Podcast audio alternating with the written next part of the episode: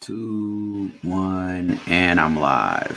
Hey guys, my name is Bruce, and welcome to Convo Courses. Every week I teach about security compliance and open topics on cybersecurity. So if you have any questions about cybersecurity, how to get into cybersecurity, any questions about um, security compliance, this is a, an awesome time to ask somebody who's been in this field for 20 years plus now. Uh, so I want to talk today specifically about one particular set of security controls. But before I tell you about security controls, let me tell you what what it is security compliance is. Well, it's one aspect of cybersecurity. If you're somebody who's just coming into this field and think that cybersecurity is all about hacking or software uh, or some kind of complex technical um, stuff that you have to do on computers, that's part of it.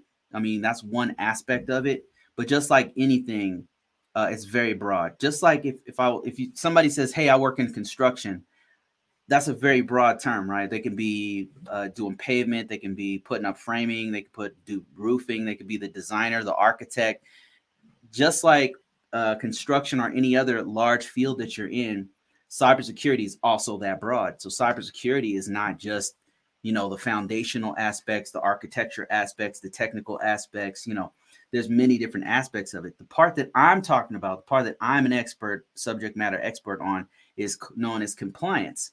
And so compliance covers many different areas. Let me just let me kind of enlighten you on what compliance is. Let me switch my screen real quick so you guys can get an idea. I just want to kind of get a visual to let you know like what is compliance? Well compliance is composed of many different aspects um, with compliance. You've got requirements, you've got governance, you've got standards, rules, regulations, policies.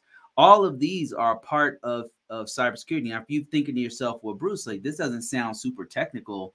Um, it's it's not hands-on technical, but you do have to know um, IT. You it doesn't like a lot of people say, yeah, you can get into security um, as a novice. Like from the beginning. You can't absolutely you can.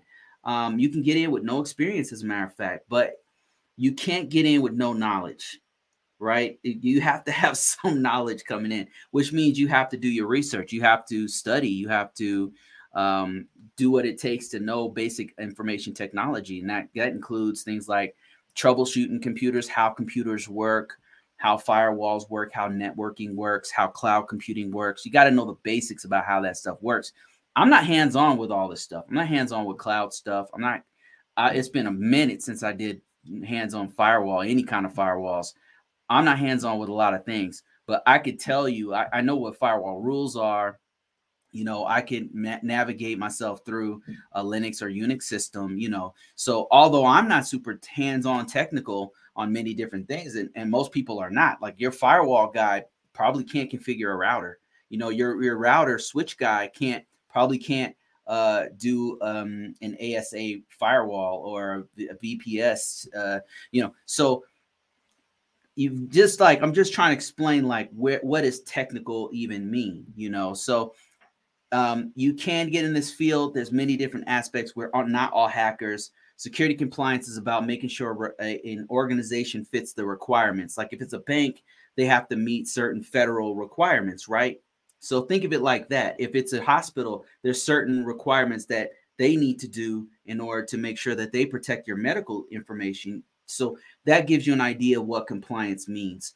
I'm talking specifically today about one aspect of security compliance that's dealing with the federal and state government. And actually, a lot of governments all over the world do use the standard that I'm about to show you. Let me show you which one I'm talking about here. It's known as the NIST 800 compliance.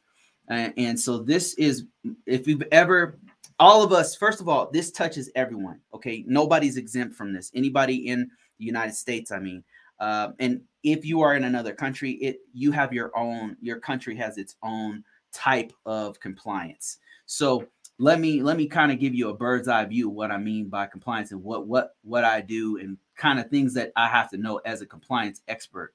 So I have to know these controls right here. So the what you're looking at here on the screen, actually, let me switch my screen here real quick. Um, so what you're looking at here are all the security controls that I have to do as a subject matter expert in NIST 800 is what it's called. So NIST 800 covers things like access controls, like making sure that only the authorized people come into our or our system that can even touch our system. Um, AT controls, which is uh, training, making sure that all the people who have access on our network have training, proper training. Uh, AU controls, which is event logging, audit logging. You may have heard of it. That's when the system crashes, when the system has hackers on it. We have to go to the logs of the computer to make sure that those are on there. So my job is to make sure that an organization is meeting all of these different controls properly. Like it's not enough to have it turned on your auditing logged on and um, turned on on your server or your endpoint device or whatever router switch whatever. I also have to make sure that the organization uh, has a policy in place um, so that when the next group of people come in, they can meet that policy properly. I have to also make sure that they're monitoring those logs because what good is the logs if the person can't is not going to um, to do those logs. Now, now that I've explained a little bit about what uh, um, compliance is, security compliance is, let me deep dive into one security compliance group of controls that I haven't touched on before. I've talked about IA controls, I've talked about IR controls, I've talked about MA controls. And if you're wondering where you, you know, it, where I'm talking about this stuff, mostly it's on YouTube but I've started expanding this. If you want to like get a very a much deeper dive into this, go to convocourses.com. You'll find it there. I also have a book if you want to like really get into this. If you're really trying to get into this field, I've got a bunch of books out there about this stuff that you can kind of get a deeper and deeper understanding of what what it is I'm talking about. And what I'm going to do right now is I'm going to deep dive into one of my books. I'm going to actually go into one of the chapters of one of the books I've written about security compliance, known as the NIST 800. So let's go into that book right now. Let me see if I, I have already prepped it here to get it ready to do this. Okay, that's one of the books. Okay, here it is right here. I'm going to talk to you guys about what's called S uh, SA controls. So SA control is not something that's very popular. This is not hacking. You know, this is this is this is why or people don't want to do this this work. Like you might be thinking like Bruce, like man, you make a hundred thousand dollars, you're working from home, blah blah blah. The reason why people don't want to do this because this right here. This is called system and services acquisition. It's not. This is not fun. you know what I mean? This is not fun stuff. This is not like. This is not. um hacking, right? Hacking is so exciting and like you're a genius because you hacked the system or whatever. But system acquisition is not so not so uh not so glamorous. You know I mean? that it is what it is, but that's why they pay you the money because you're gonna you have the patience to actually know this stuff. You know, so SA, let's let's get into this. Uh, if you want to understand SA controls, acquisitions, think about what happens when an organization purchases or acquires new equipment, new services, right? Think about all the things an organization has to do in order to have new services. And if you're thinking of, well, Bruce, my, my organization doesn't really have these services. We don't really have, yet they do. Every organization has to acquire. The day and age that we live in is nobody is inventing their own router. You know what I mean? uh, they're going to buy a router from wherever. Nobody is nobody's going to be can be can afford to be a subject matter expert in everything no matter how brilliant your organization is you've got to have business to business transactions with another organization whether it's a ServiceNow or a csap or it's routers or switches or hubs or cloud computing your organization is using another another organization's expertise in order to get by. And this is where we, as security control, uh, security admins, secu- and compliance people, have to make sure our organization is doing what they're supposed to do whenever we acquire new services or new systems. SA controls is breaking up into three parts. All right. Now, this is how I understand it. Now, if you if you like have been confused about SA controls and you can like kind of con- you can understand like physical controls and you can understand, you know, that's easy. Let's just protect the physical boundaries, all that kind of stuff. That's like some of it's like self-explanatory. SC controls like protecting the network. SI controls is like pr- making sure that the data integrity is protected. You know, the AU controls, event logs. That's that's all self-explanatory. But when you get into these types of controls, sometimes it just it seems a little nebulous. It seems like outside of our purviews, outside of what we do. But let me just break it down to you very quickly. So SA controls gets into these three things. Like when you think SA controls, you need to think about these three things: acquisitions, um, software engineering, and system development. So software development, system development, and acquisitions. By that's purchasing. So acquisitions, let's break that one down first. That means purchasing uh, new equipment or new services. So and when I say new equipment or new services, what I mean by that is like if you if your organization bought a firewall, that that counts. If they bought a um, a router or switch, they bought new servers, they bought new endpoint uh, desktops, laptops, phones, whatever. That's actually they purchased something. So what what do we need to do as security people to make sure that we've at our organization is doing what they're supposed to do? Because they can't just go to Best Buy buy a bunch of of computer. I mean, they can, but like sometimes if your org if your if your data is very protected, you can't do that. Like the government can't afford to just go to Best Buy and buy a bunch of laptops, right? Because they have to have make sure that that system is going to be covered by the vendor. If it breaks down, they got to be able to go back to Dell and say, "Hey, Dell, like this thing's not working properly. This component in the system's not working properly." So, as security people, we have to make sure that the supply chain is not at risk. Like when we purchase something, we got to make sure the organization is not at risk. And how do we do that is by SA1, uh, SA2 and SA4. SA1 would be the policy of our organization. The policy has to say, okay, whenever uh, our organization purchases any kind of equipment, it has to be it has to be reviewed by us. It has to be reviewed by upper level management. That's basically what a policy would say. It would go into greater detail than that. But let's look at SA2. So SA2 is allocation of resources. What does that mean? Funding for systems and services acquisition, sustainment of supply chain related risks throughout the system, uh, and system development lifecycle. Okay, let me let me break this down for you. What we're saying here is that what we're saying here on on on allocation of resources is making sure that our system, uh, making sure we have the money to purchase the equipment and making sure we have the funding to maintain those systems from the time that we develop the system to the time it, it goes away. And a good example of that is back in the 90s when I first started this, that tells you how old I am, uh, is when they would sometimes they would develop a system and then they wouldn't have enough money to do the security for it. I know this this sounds crazy, but that this is actually what happened. They they would have enough money to build the system, and everybody be excited. Oh yeah, we're gonna build this system, and then they wouldn't allocate money. They wouldn't put money. Allocation means put money aside to actually fund the rest of the project. they wouldn't have enough money to fund the rest of the project or do the the proper security because sometimes they just wouldn't know. Like you know, ignorance is bliss until the bliss is done. You know what I mean? they get to the like middle of that system and it's like, oh, we don't have the funding to sustain the system anymore. So SA2 is just making sure our organization has enough funding uh, to do that. And so you might be thinking, well, Bruce, what does that have to do with security? What does that have? So us as security compliance people, we're we have to get with the people who are purchasing these this equipment and make sure that it has the funding. And it's just it really is for us, it's a checkbox. Like this is a whole nother organization that's going to do this. This is a whole nother, you usually have a whole nother acquisition team that is responsible for this. And they might invite you into their meetings and say you know like you might have a configuration called a configuration management meeting and you'd be part of that meeting. And allocation of funding is just making sure that it's there right? And um, in this day and age you don't typically have problems like that unless it's related to some extracurricular stuff that you didn't you didn't uh, account for. That happens quite a bit.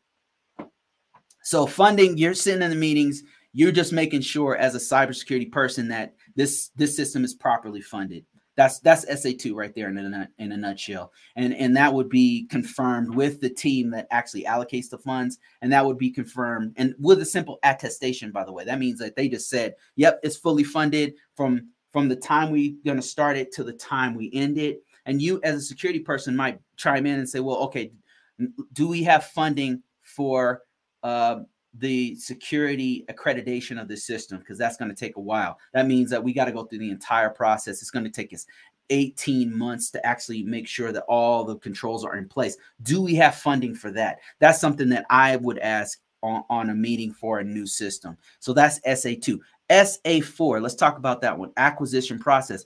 This one's just making sure that your organization has a process of acquisition. They're not just sending a dude to Walmart to buy a router. They're not just sending a dude to random stores in other countries to buy equipment that might be have have bugs on it when you're on a security, you're on a secret classified network and you're buying stuff from China or something, right? Now you might be arguing, well, everything's bought from China.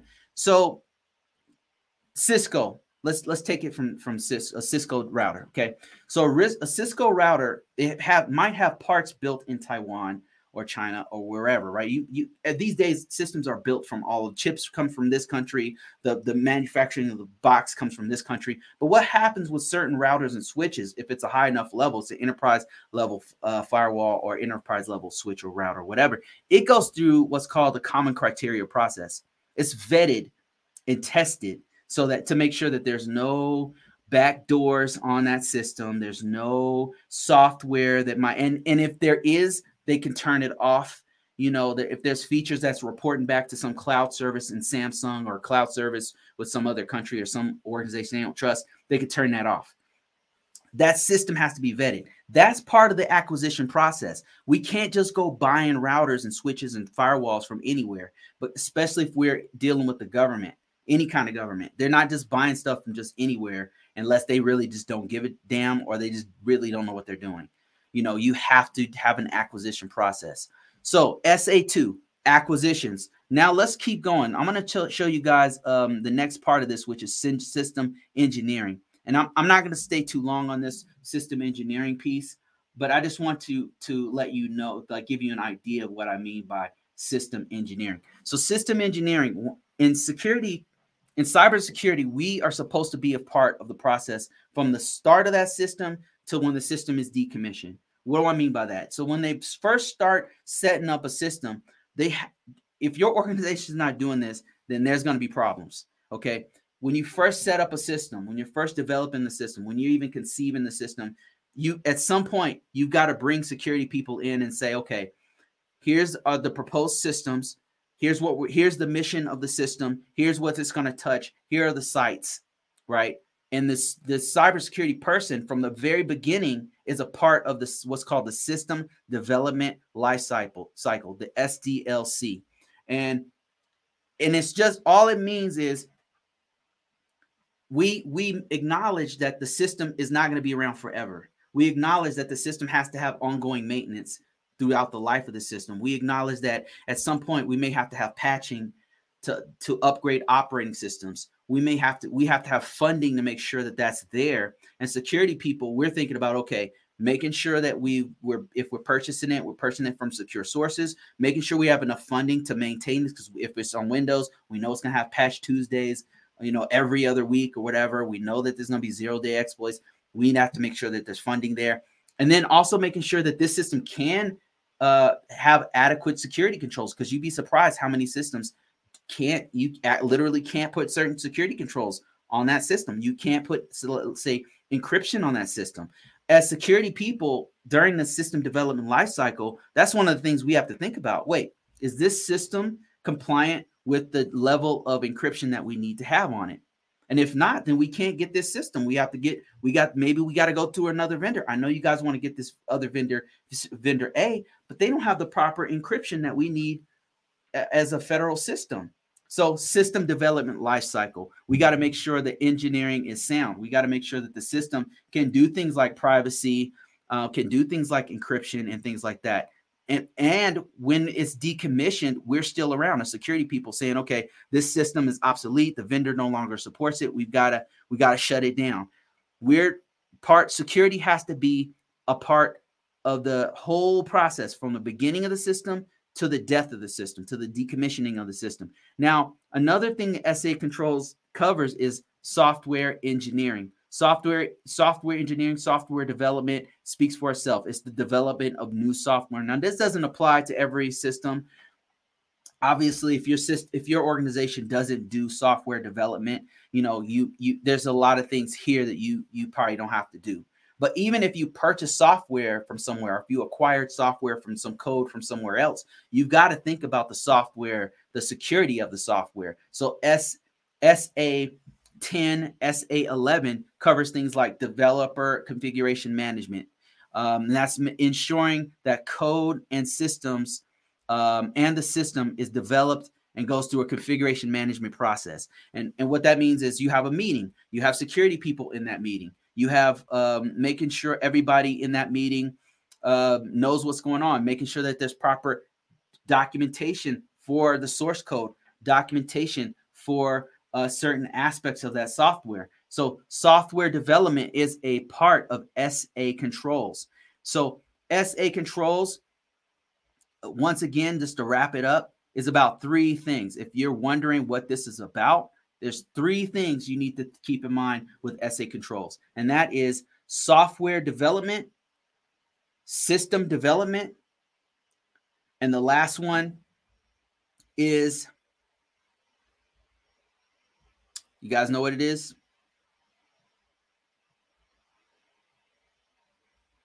Acquisitions. So I'm going to open it up to any questions you guys have.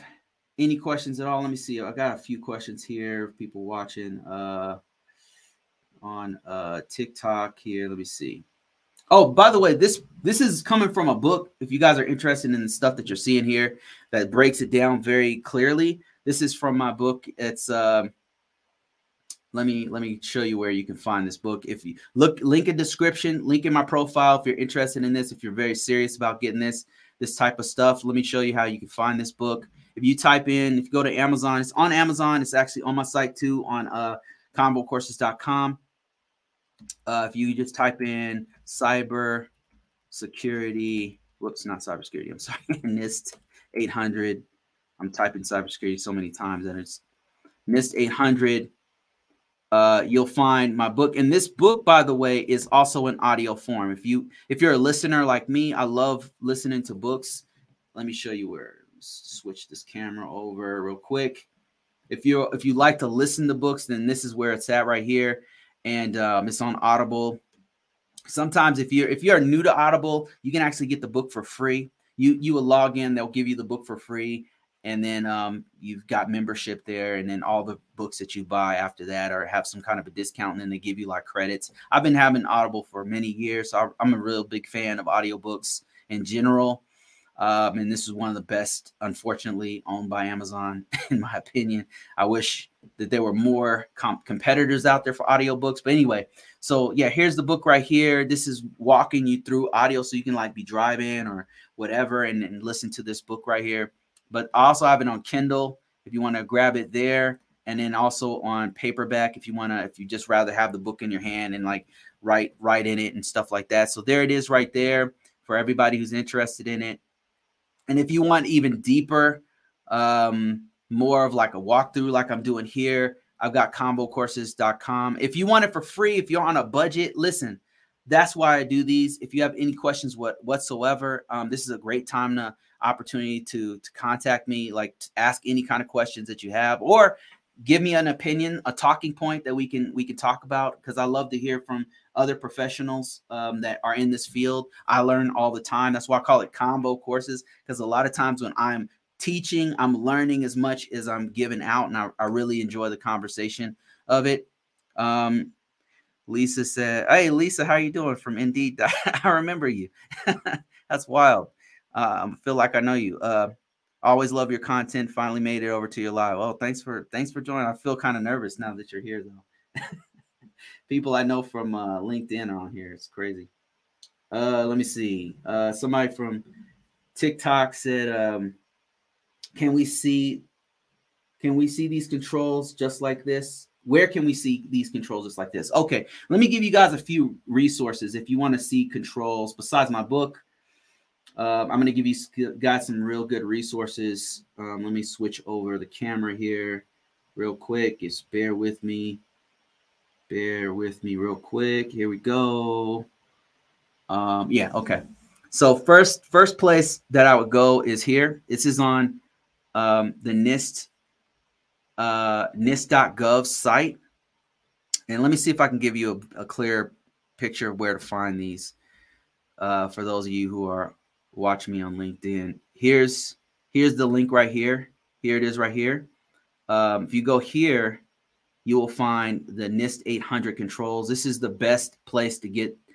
This is the absolute best place. A better, much better than my book. Not my book is a little bit better at breaking it down because some of the language in NIST 800 is a little bit. It's like it's it's it's for like it's for I would want to say it's for professionals, but the way it's written is like a PhD. It's very academic. So the way I put it in my book is in a way that is more practical.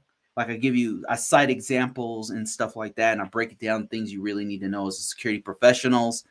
Um, so that that um, that's the difference between my book and what you're going to see here. But that being said, this is definitely the best resource for you to go to, and it's nist.gov, csrc.nist.gov. This is probably where I go all the time, and, and it has a breakdown of all of the controls, and and what you'll see is things like this. So, well, let's see. We were just looking at SR, SA controls. So let's look at SA controls. So SA, let's go to SA SA1, which would be policies, and see how this breaks it down. It's really it's really cool how it breaks it down. It, this is the language you get from the NIST 800 right here. It's just the way they word it is kind of confusing sometimes. In my book, what I do is kind of put it in plain English, and um, I've just been looking at this for so long. I know how to decipher it. I, I just understand what they're what they're trying to say. Um, and then I also give you like different site, different examples. But anyway, that's where you find it from right there. Let me see if I got any other questions here. Thanks for that question, Mr. Cortez. Somebody said, uh, what's the most challenging aspect to the ISO role? That's a that's a great question. Um, the most challenging aspect of the ISO role. I get this question a lot. Um, the most challenging aspect, and, and all, I know there's some ISOs watching me, watching me, so feel free to chime in, guys. Um, let me tell you, my for me, the biggest challenge has been um, dealing with difficult people, uh, because as ISOs, we're we're it's different from a normal cybersecurity person because a typical cybersecurity person is very like they're focused. Like if they're a security analyst, they're focused on just the data, and that's their job is to look at look for threats, look for security incidents, and and do incident response. You know, and but you're just focused on the data, and you're not really. If you work with anybody else, it's with operators, it's with it's with leadership, it's reporting, dealing with the people who report. All the you're dealing with a bunch of other professionals that are kind of adjacent to your job, so they know they they, t- they it's very serious. When you deal as an ISO, you you have to talk to the C-level execs sometimes, upper level management, technical people who are in the weeds on firewalls or software engineering or whatever and then you got to talk to sometimes the customer. And so the challenge is that you have to you have to be able to speak all these different languages and you got to deal with different different uh attitudes. And some of the attitudes are difficult. Some of the people are a little bit difficult and you're and if you work in retail then you know that there's a certain there's certain types of people you're gonna have to deal with right you got one purview of people. Like if you're in management, you got you're dealing with upper level management and then people who you have to supervise, right? But with an ISO, you you have to talk to difficult people at the C level, difficult people at the management, and difficult people at your level, difficult your own peers.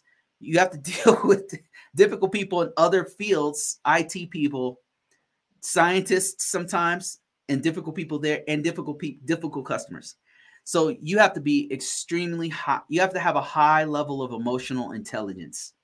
And this is something that western culture in my opinion doesn't put a lot of emphasis on. Like we think a lot about wow elon musk man that guy's genius. Like he he's he's really good at engineering. Like he understands the engineering piece. He's really good at businesses. He has multi-billion like we we put a lot of emphasis on mathematics on uh, if, a, if a person can understand network engineering and, and software development, but we don't put a lot of emphasis on one of the most important things, which is emotional intelligence. And that's it's super important to have when you're dealing with lots of difficult people. So you have to have a high degree of emotional intelligence, and that takes a emotional intelligence takes knowing yourself, which a lot of people don't master until they're never, they never master it, especially in America. Like we, we have a lot of people do not do not know themselves, do not cannot separate their emotions from their from their from professional situations, cannot, you know, articulate their their they can't separate from their emotions so they get emotional and they get in their feelings and they get lost you know? But you can't as an iso doing this job you can't do that. You don't have the luxury of losing your mind on somebody.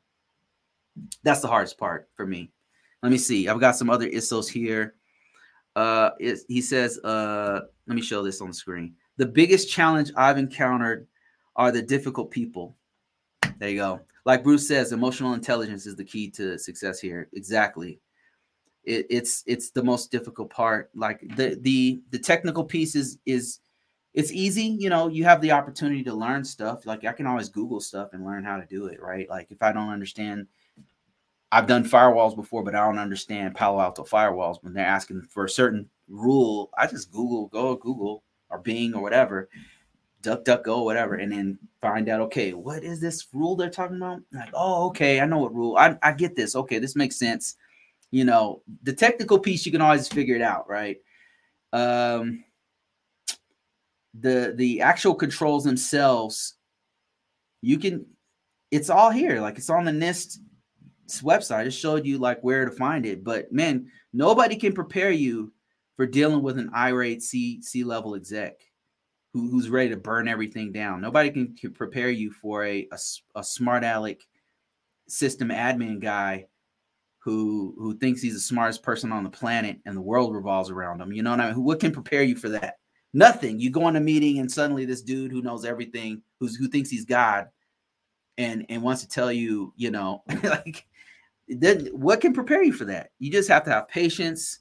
You got to see things from that person's perspective. It takes a little bit of love you know, because you got to have empathy for this person who's losing their damn minds because they can't separate their emotional, their feelings from what's happening. SVT says, uh, one thing I find helpful from an emotional perspective is reminding myself that they aren't attacking me. They are upset that I'm telling them. Yeah, they want to hurt the messenger. They want to kill the messenger. That's another challenge. This guy knows what he's talking about. See, this is yeah. I'm glad I'm not alone. They want to kill the messenger. It's like no, you know, you and you've got to tell them. You got to explain. Hey, listen, I'm with you. I don't agree with this, but here's what they're saying. You know, and you as a as an ISO, you can't. You've got to. You got to realize you're like the pipe. You're you're you're just the conduit through which the information and the rules and the regulations are coming through, and you just need to articulate it properly to them. So, and then when they get upset, you just you've got to just remember like svt said like this person is upset with the situation and maybe you put yourself in their shoes and you understand like okay i would be upset too but and that's for me that's how i put myself in their shoes and say listen i agree with you but here's what the regulation says how can we attack this right how can we we how can we together attack this situation and get through this together you know what i mean so that's that's kind of how i approach it yeah, thanks for that, SVT. I really appreciate that. Mike, thank you for your comment. Um, Lisa said, uh, awesome. Wondering more about wondering more about uh, the CMMC2 actually. Yeah, so I talked about this one before. Um, let me see if I can grab let me see if I can grab my old slides on this. I did like a whole slide presentation on this one. I can very quickly explain what SVT is. I mean SVT. Oh my God, uh, uh, CC CMMC is. Um, it it's something that I I personally have not done uh, a CCMC, but after doing a breakdown of it, it's like a watered down version of the NIST 800. Um, it's it's a it's a simplified breakdown, and it's something that it's something that is used by contractors. Um, people who contract with the D- Department of Defense use it. Um, let me see if I can if if I can find my my slide deck on it, and I, I will like go through like very quickly how how it works in my understanding of it. it. It's it's it wasn't too complicated when I went through it. Give me give me a second, and I actually I've got a couple other. Let me read through a couple of other these uh, folks talking to me here. Um, SVT says um, some of these cats think think I I got I get up in the morning and I try to think of ways to make their lives more difficult. Man, like, hey man, I'm just telling you what the government wants. Exactly.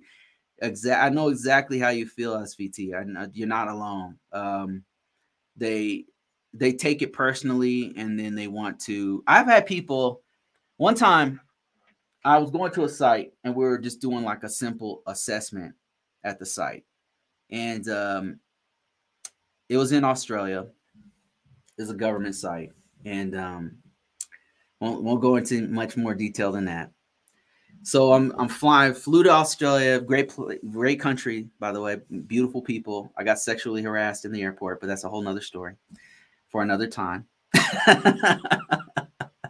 it was glorious. Anyway, so I go through there and um, I'm at the site, and the scientist didn't show up because he was so disgusted with our. He was so disgusted with the fact that we were telling him security controls that um, he just didn't understand why we needed them. And this is in the early 2000s, so security wasn't as prevalent. Like people hadn't been, people weren't getting hacked every third three seconds, you know, like they are now. So we were just explaining them, no, you can't, you know, here's what you got to do, here's what's going on and stuff. And this dude would not, he didn't want to talk to us. He, he was upset. He was irate. And I had that problem with a lot of this the scientists that were on the sites that I was going to It was like, damn, why are scientists like this? I mean, I know now they're not always like that, but wow, at the time it was like it was brutal, man.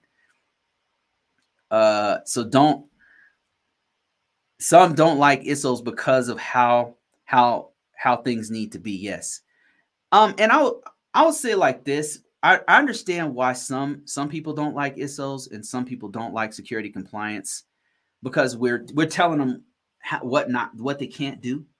I understand why they hate us so much, but it's because uh, we have some people who shouldn't be in compliance because they don't have the patience, they don't have they don't have empathy. They come in there like you will do this, and I and I met some people like a position I had a couple position like one of the positions I had. This dude, he was very. That's how he was. He uh, he's like He's the cops. Like he shows up, busts down the door. Hey, you can't do that. You can't.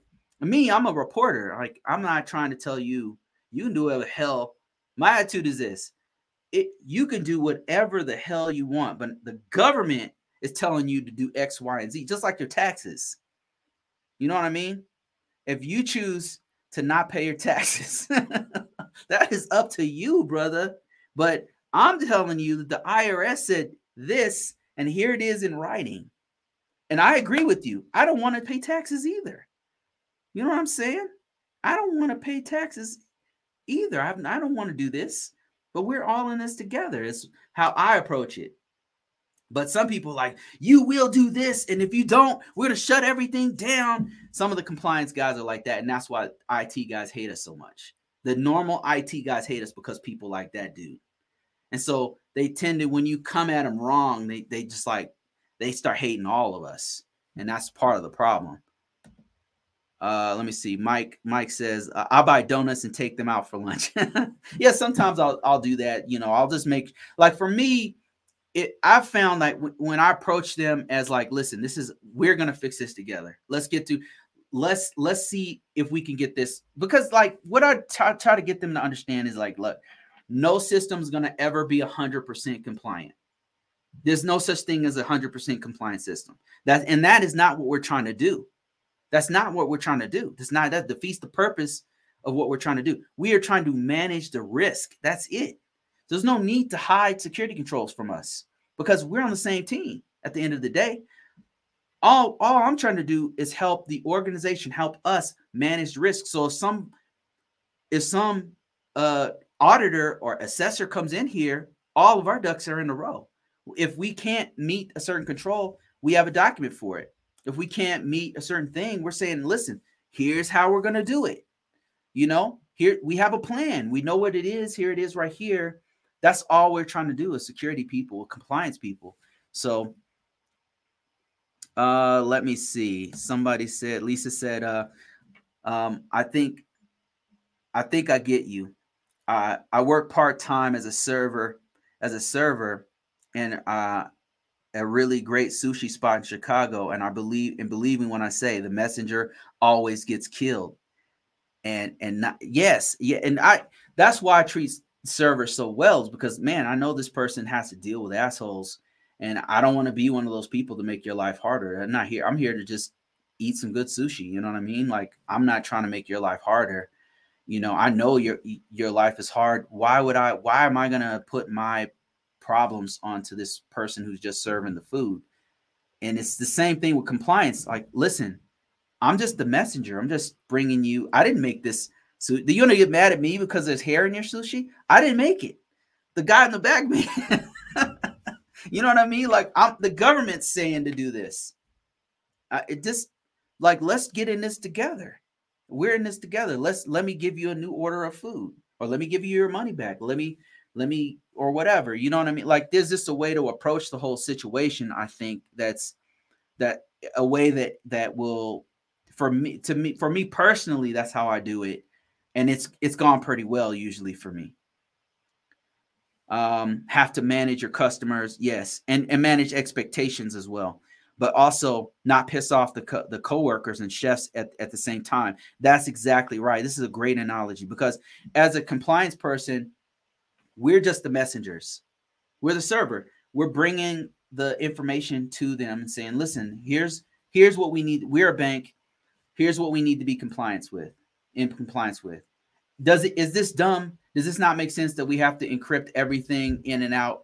You know, I agree with you on on some aspects of that, but here's here's why we're doing it and that's another thing we educate like we're the, what i'll do is i'll educate them here's why because there was a hack here there was a hack there was this hack here this is why we have to do this, you know, and and we're managing also managing their expectations as well because we don't want to overpromise and under deliver. Like when you're talking to your man- management and we're and I I'm talking to IT people and the IT people are like, listen, I see why we're doing this, but I'm telling you, this is we can't do this right now, you know.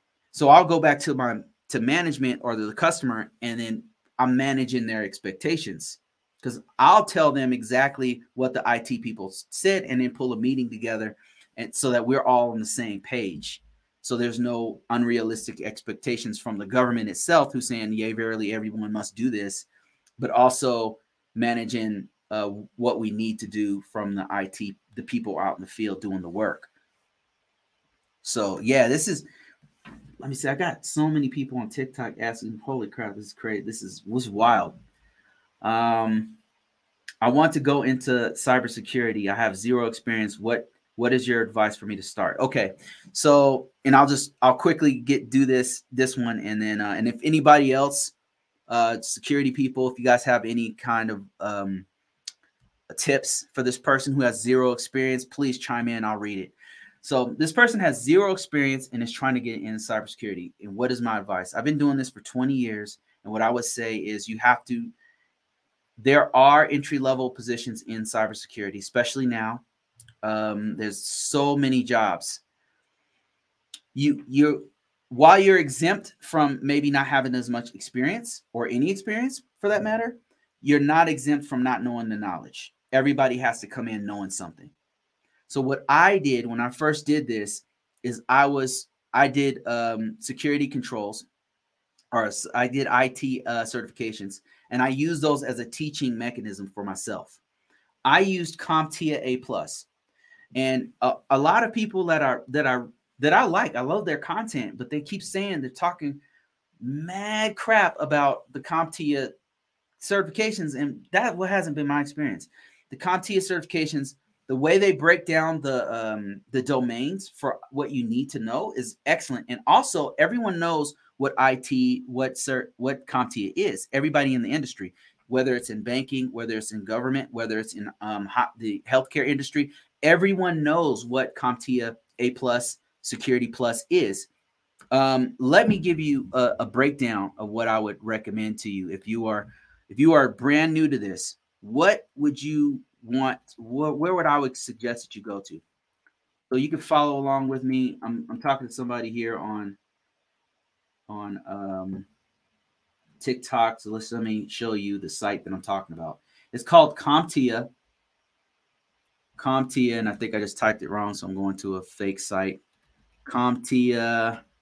Hopefully, it doesn't forward me to uh, a bad site. Get in trouble, get shut down. Here it is right here. This is CompTIA.org. Here it is. CompTIA. And so CompTIA has professional level, high level certifications, but they also have what's called core certifications. So what you're looking at CompTIA.org. And let me just make this a little bit bigger.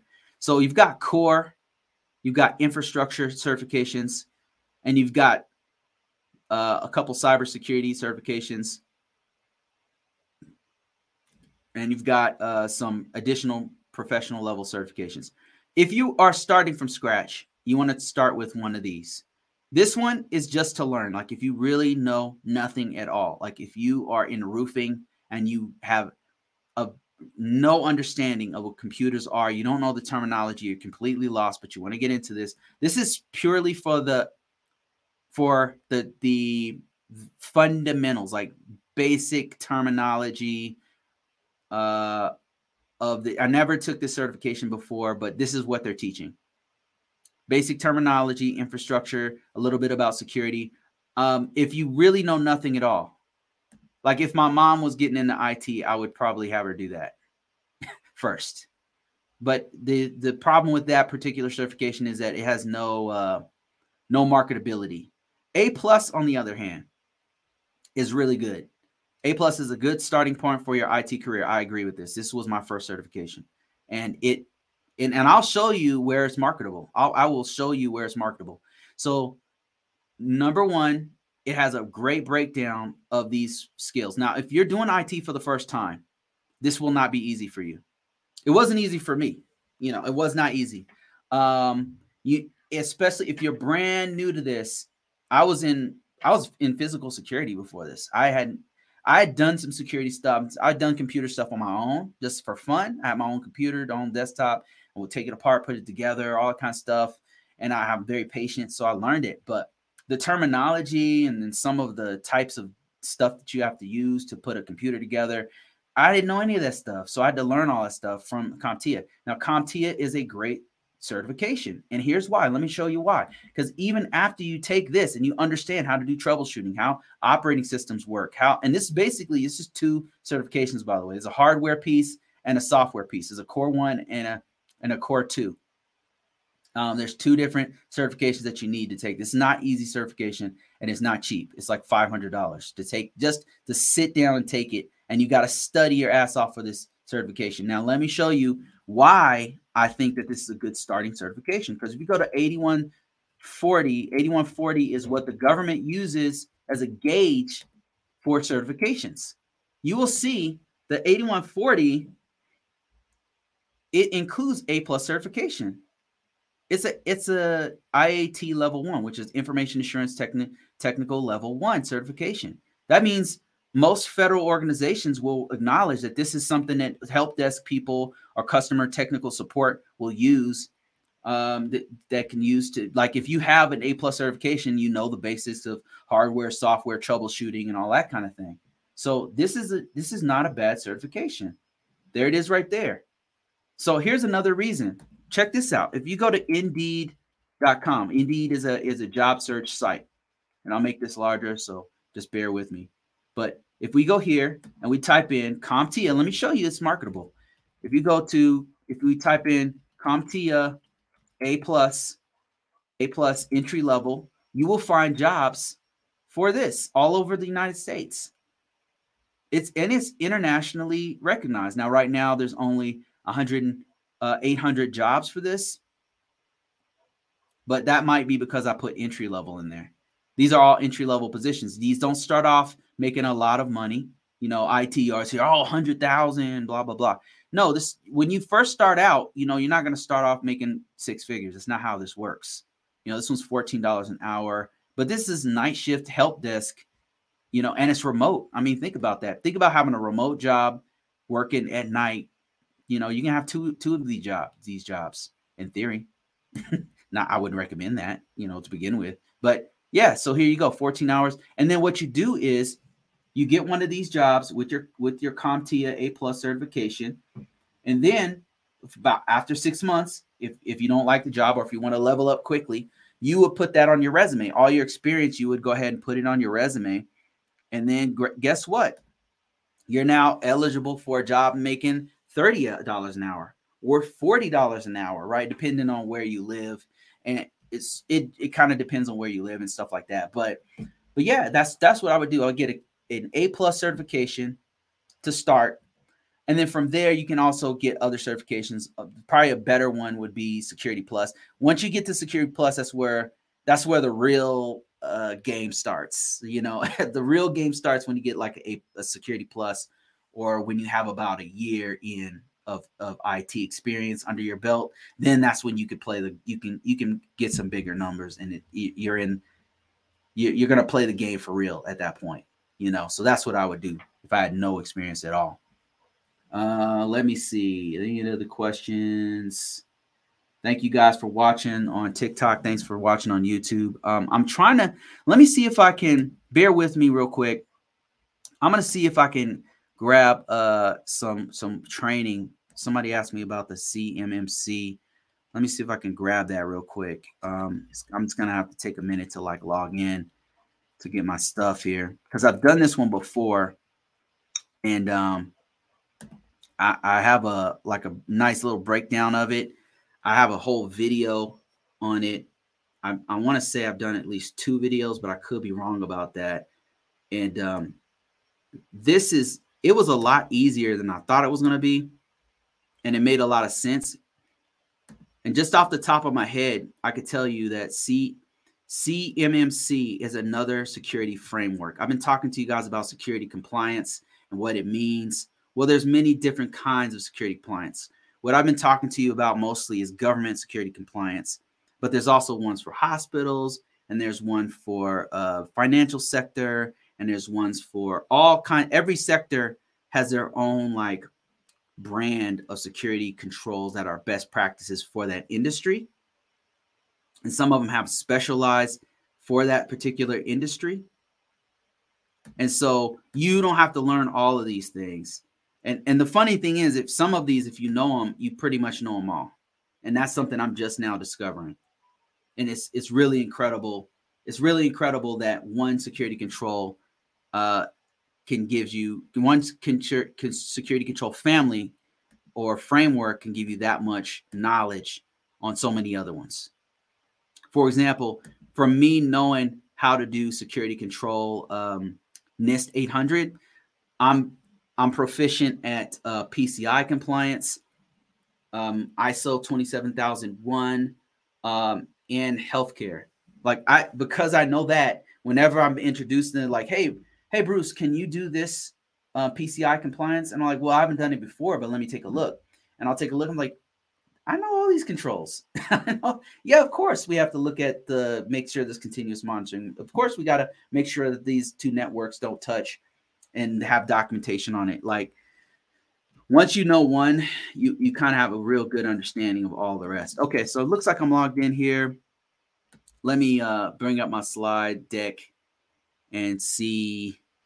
I'm kind of rusty on this one, so I just want to make sure I'm not lying to anybody. Um, let me see here. And uh, let me let me. Okay, she said, "Let me see the link. Let me see if I can find that as well." I'm gonna I'm gonna do like a summary of what CMMC is, like a high level, and then I will forward you to um, a deeper dive in C CMMC. Let me just bear with me, guys. Okay, let me see if I can find find it. Convo courses. Yeah, okay. Yep. Here's the video I did. Yeah, okay. Whoa, this is this is good stuff, man. I have to admit. have to admit. Okay, let me see if I can if I can send this link. Yeah, okay. There's the link. I, if you have watching me on YouTube, I just put the link in there to the CCM C uh, MMC. But let me show you. I'm to walk you guys through like a summary of what this control family is. Uh, let me kind of show you what um this is something I did a while ago, and um, it's called CMMC. Is uh, hold on, let me switch my screen here. This is the cybersecurity maturity model certif- certification for organizations, and this is used for organiz- contractors who have a con who have a an agreement with the government. Like let's say there's an organization who supplies tires, Humvee tires to the army. They have a contract to supply a certain thing, tires for Humvees to the directly to the army and to the Department of Defense, right? So now they have to have specifications on the Humvees. They're probably not available to the public. They have to have access to uh, different contexts within the Department of Defense. And so they now now they're dealing with sensitive information. Now it's protected information. It's contractor protected sensitive info data. So this is not data that necessarily is like classified or it's not like TSSCI information, but it's it's sensitive enough to where we have to have some levels of protection on that. And this is specifically for contractors. This is for people like Lockheed Martin, um, different smaller organizations, and it's really for defense. The terminology that they use a lot in this is defense industry, uh, defense industry base. So this is organizations who supply things to the Department of Defense. That's the Army, the Navy, the Marines, the Air Force, uh, even probably even includes Department of Homeland Security. So that is what CMMC is. It's, it's a standard for these organizations who supply any kind of any kind of information or technology to the government, but they don't necessarily have federal systems, but they have the federal data, some of the federal data. Now, why is this important? Why is it important that we protect this data? Because what's happening lately is that um, uh, Russian and and um, the CCP and other organizations, Iran, like not even even our even U.S. allies.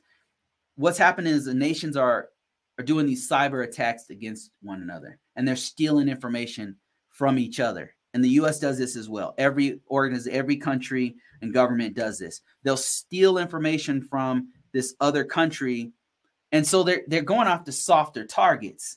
So it's hard to go against the say the the army who has all kinds of security on their systems, but it's easy to go after somebody like, say, a Northrop Grumman or a Space Dynamic Laboratory. So they'll attack them and steal their information that's going to the Department of Defense. And that's why CMMC is so important.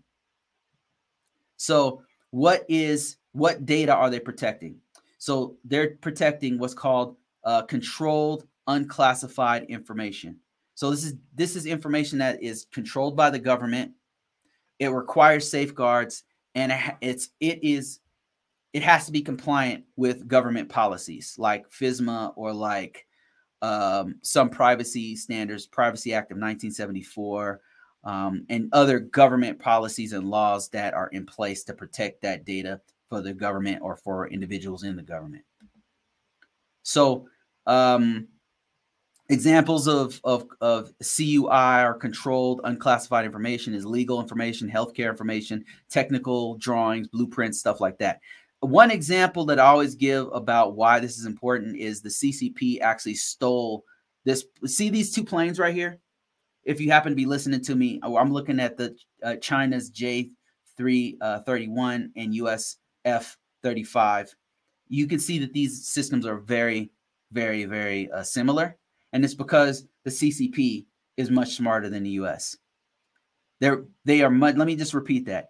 The Chinese government is way smarter. They make dumb decisions sometimes, that's for sure, with their own people or whatever, right? Uh, totally I mean, they make dumbass decisions, but one thing they're good at is engineering. So what they did, rather than spend their own seven billion dollars to develop their own fighter, they just took it from Lockheed Martin or whatever. They stole the ideas from Lockheed Martin and took a one for one and made their own jet, saving themselves a billion dollars and making they're just they're just super brilliant. They're way smarter than than us at this. So CMMC is is designed to protect uh the smaller people like the and not the Lockheed Martin small, but the, the defense contractors who don't have the same level of protection as uh, as the government does. So here's another example of here's a breakdown of what it what it entails. So there's 17 uh, compatibility domains and they're they're starting to change this model. So it's going to change to this other model over here. That's why we have these two models side by side. But just kind of give you a bird's eye view these are all security controls that an organization has to meet. Ac controls ir controls. Ac controls means access control uh, making sure that only authorized people can get on the system. And then you've got ir controls which is incident response. That's like if we have if we have a hack we think we have a hack we have to make sure that we have a certain process in place to protect that data. So that in a nutshell is what cmmc is.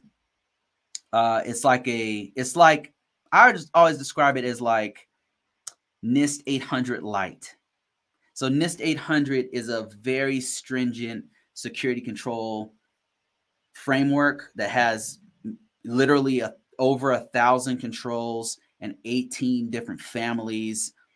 Uh, it's just very stringent. Uh, it's very detailed and very comprehensive. But the CMMC is like a lighter version of it. They only have they have 17 domains, but there's a lot less controls. It might be 100 controls that that an organization has to meet. So if you were thinking about starting your own corporation and you wanted to supply uh, a cybersecurity to some to the Army or to the Air Force, whatever, right? And you have a contract, you might be subject to CMMC, and you you wouldn't have to do all the stuff that a NIST 800 has to do. For example, you you just do the CMMC stuff, and then you would be subject to the Department of Defense doing like a an an an ass uh, an assessment of your organization of your systems, but it'll be a lot less stringent than something like a, a NIST 800 or even an ISO 27001. So that, in a nutshell, is is a CMMC. Okay, let me see if I have any other questions here. Let me see about TikTok. Um, let me see here. Make sure you have your reviews. Um, make sure you you have your reviews are done. That your reviews are done. Okay, let me see. CompTIA is great for starters and beginners. Yes. Security Plus is good is a good start. Yeah, Security Plus is awesome. Udemy is a good resource. Yeah, Udemy is a very good resource for for for beginners. That's for sure. Um, can cybersecurity make you a lot of money? Yes. Yes. Let me allow me to demonstrate. I can speak on this one. So first of all, um, how can I put this and not get in trouble? Um, Hmm. So, okay, cybersecurity. Um, I've been doing this for a while. I'm I'm currently making mid six. I'm I'm making six figures. Let's just put it that way.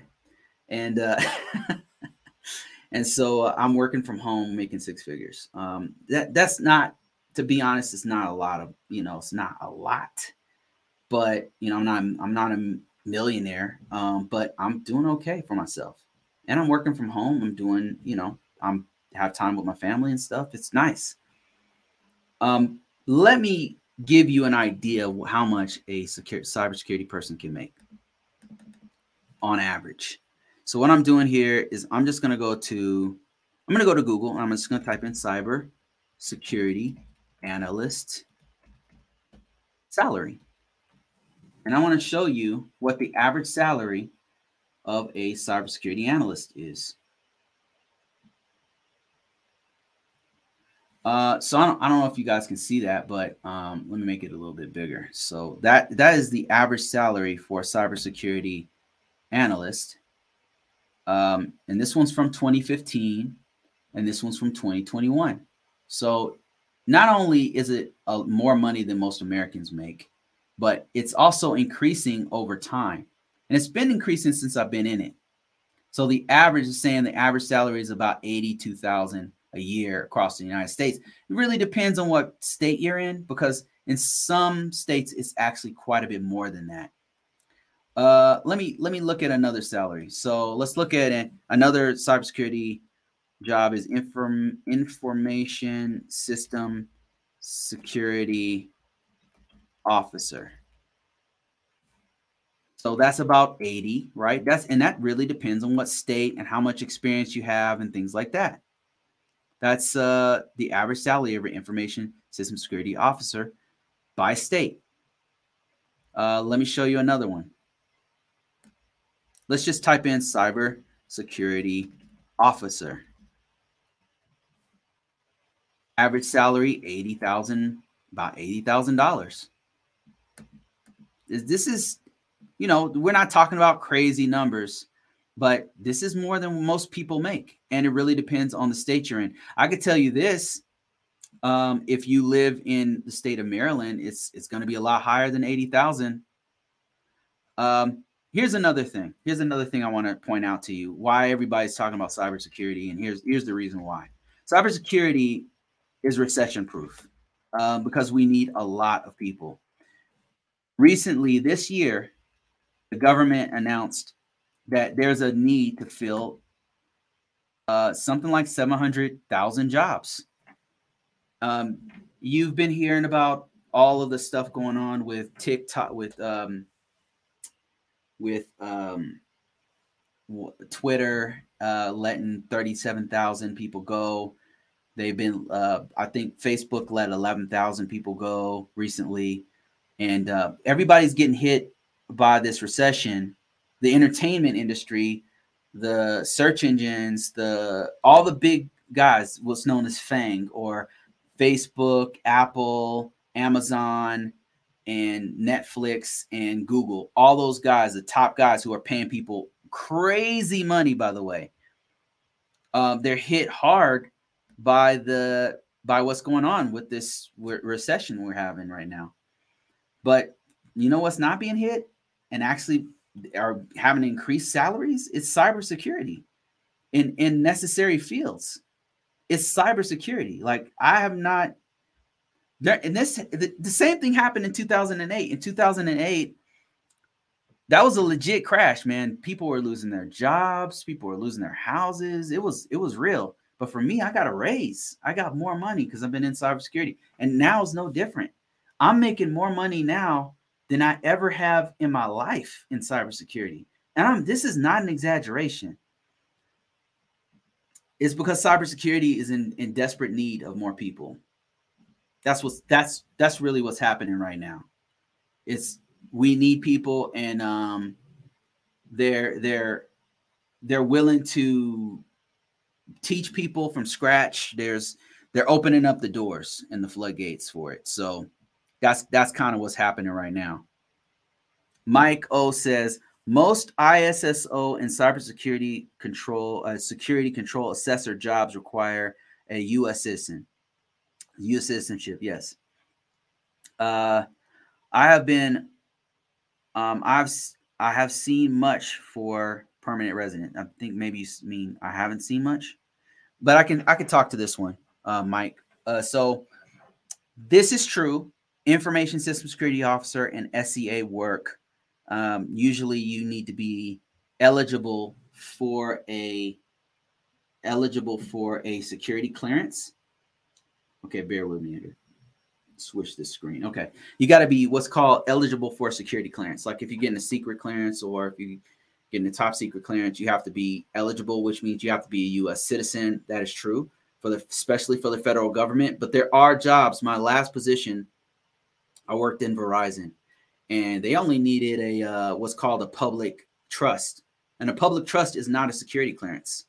The public trust just means that you they can trust you with important information, uh, important information as far as like vulnerabilities for banks or vulnerabilities for a hospital or vulnerabilities for whoever, right? So public trust just means okay, can we trust this guy with this important data?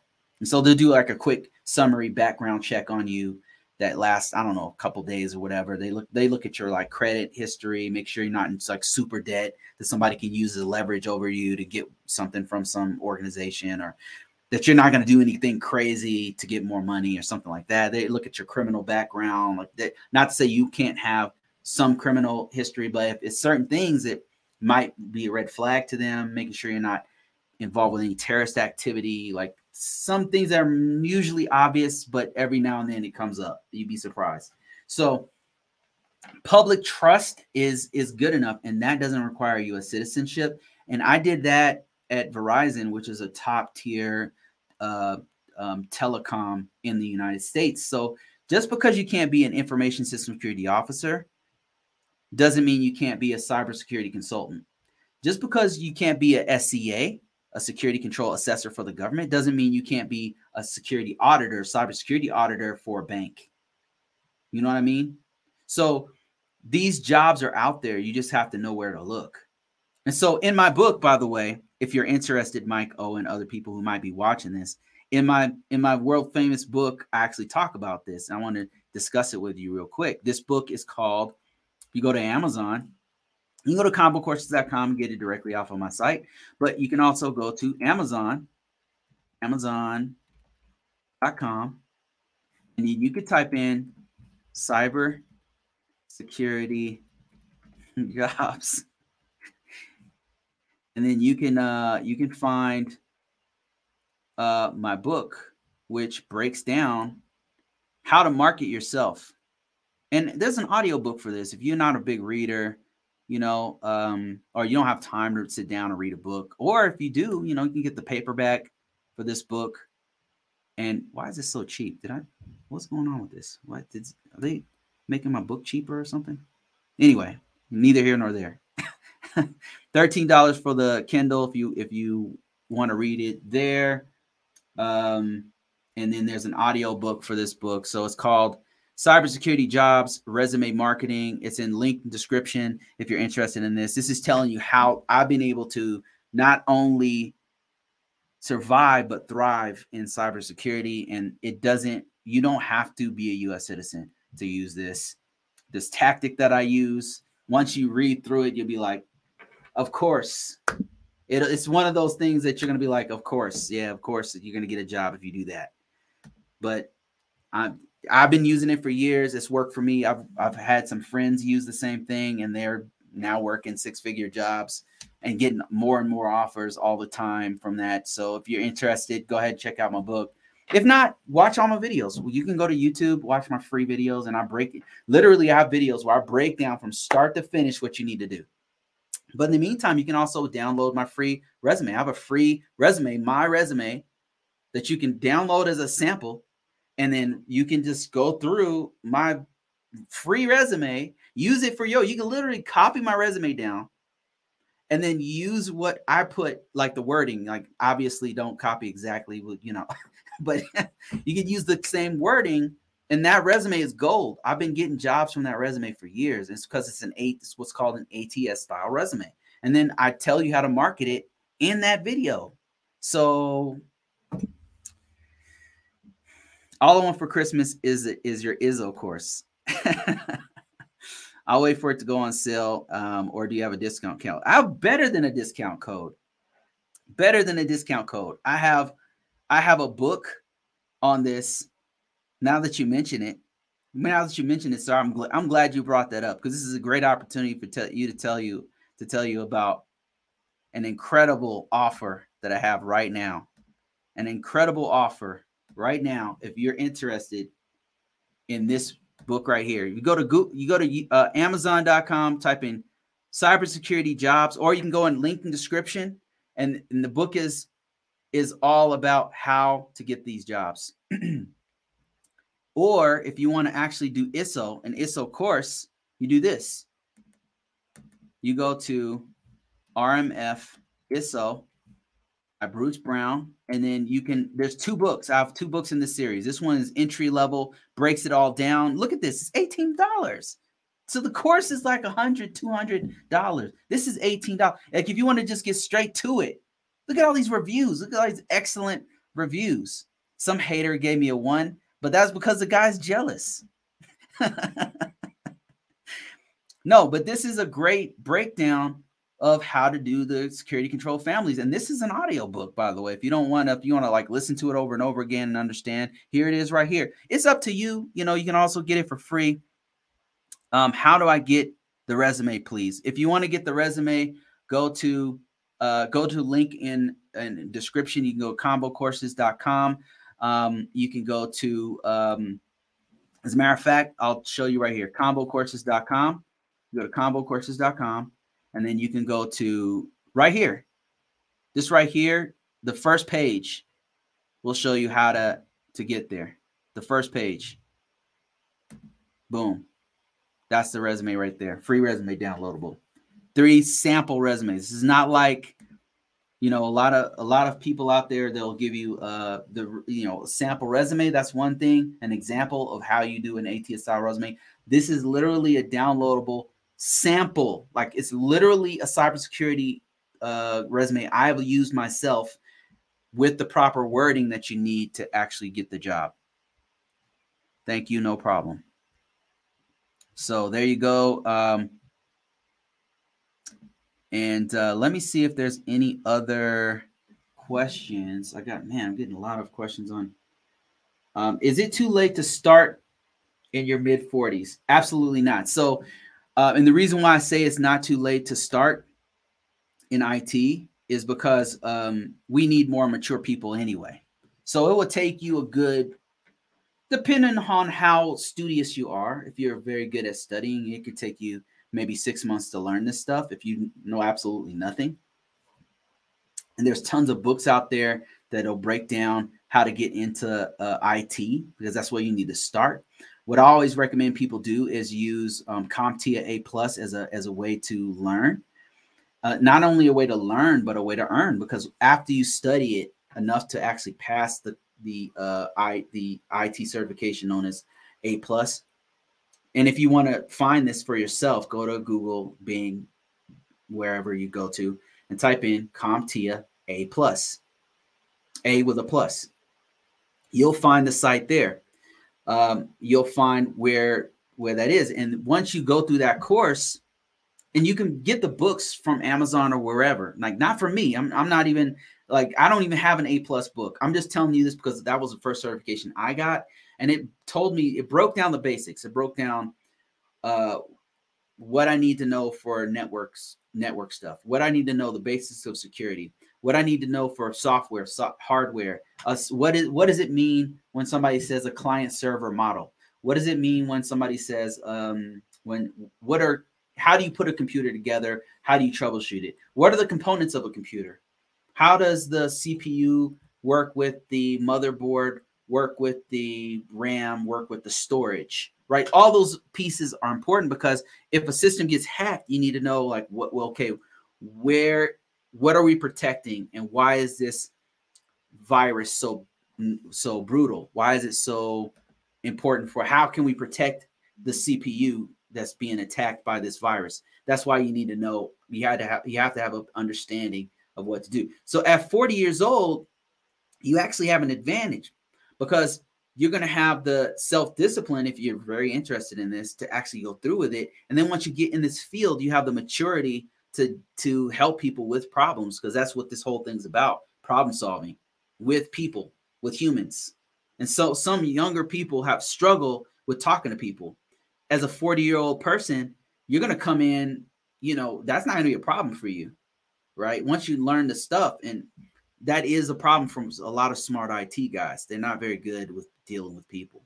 You know, I don't know if you if you if you really look at how Elon Musk is a great example. He's he's he's brilliant. He's a smart dude. You know, I don't take nothing from him, but he's not very good. He's not very good with people. You can see that playing out on Twitter. He's, he's and I've I found a lot of guys in this field much smarter than me, but they're not very good with people. They're not very good uh uh, with people. it's like I don't know how else to put it. Uh, let me see. Somebody said, um, Jemiah says, I passed my CAP exam last week, working on the Security Plus now, struggling to get a remote job, any advice? Yes, I do have advice on this. Um, let me give me give me a second. Let me let me break this down for you. This is this is a golden opportunity for you guys to tell tell you guys about how I do it. I've been doing. Let me just set this up for you. I've been doing remote work for the since 2014, and I've had since then I've had probably six jobs, six different jobs doing um, working remotely, and um, I've got something to say about this. Number one, it's awesome. it's it's awesome. I'm not I'm not exaggerating. Uh, it's incredible. I love working from home, and uh, I don't think I'll ever be going back. To be honest with you, I don't think there's anything that's going to make me go back to working in an office or commute. I hate commutes. Um, I do sometimes I miss some of my some of my coworkers, you know, some of my awesome, more awesome people that I love to meet in person.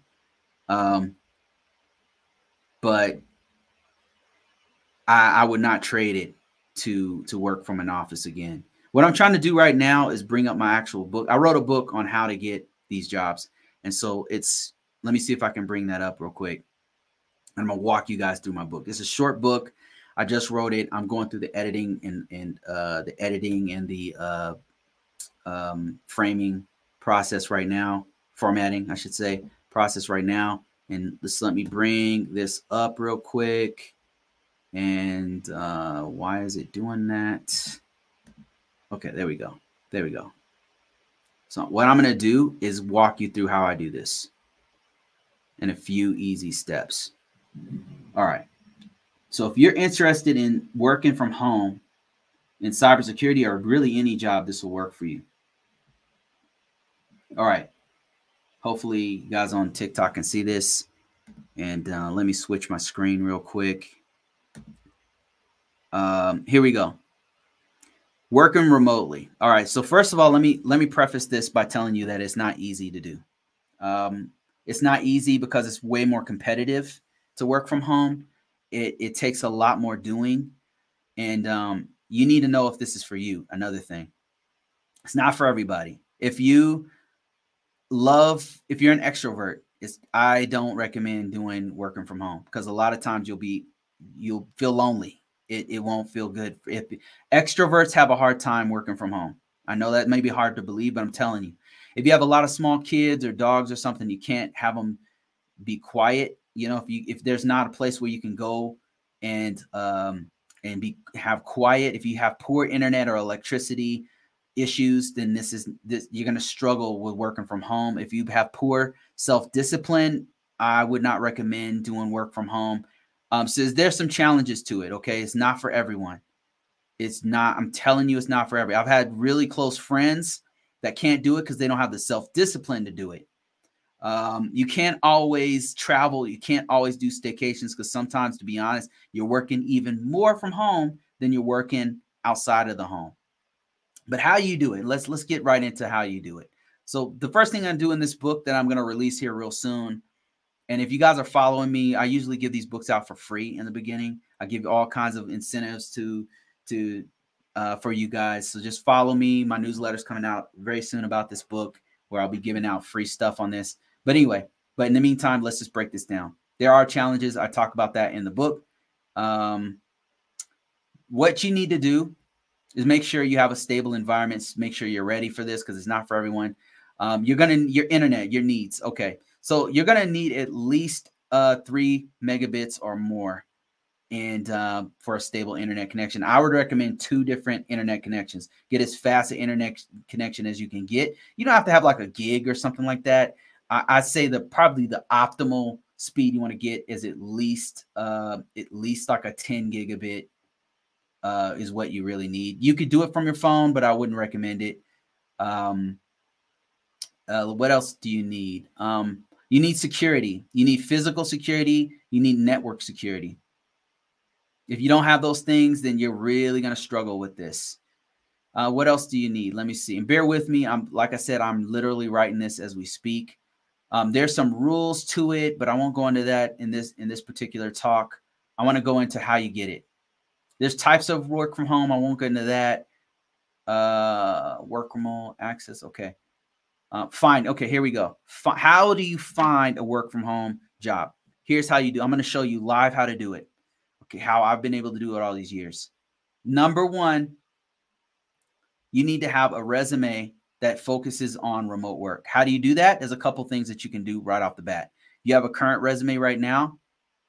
Uh, you can download my resume here, by the way, and uh, this breaks down half of most of what you need for your resume, uh, ATS style resume.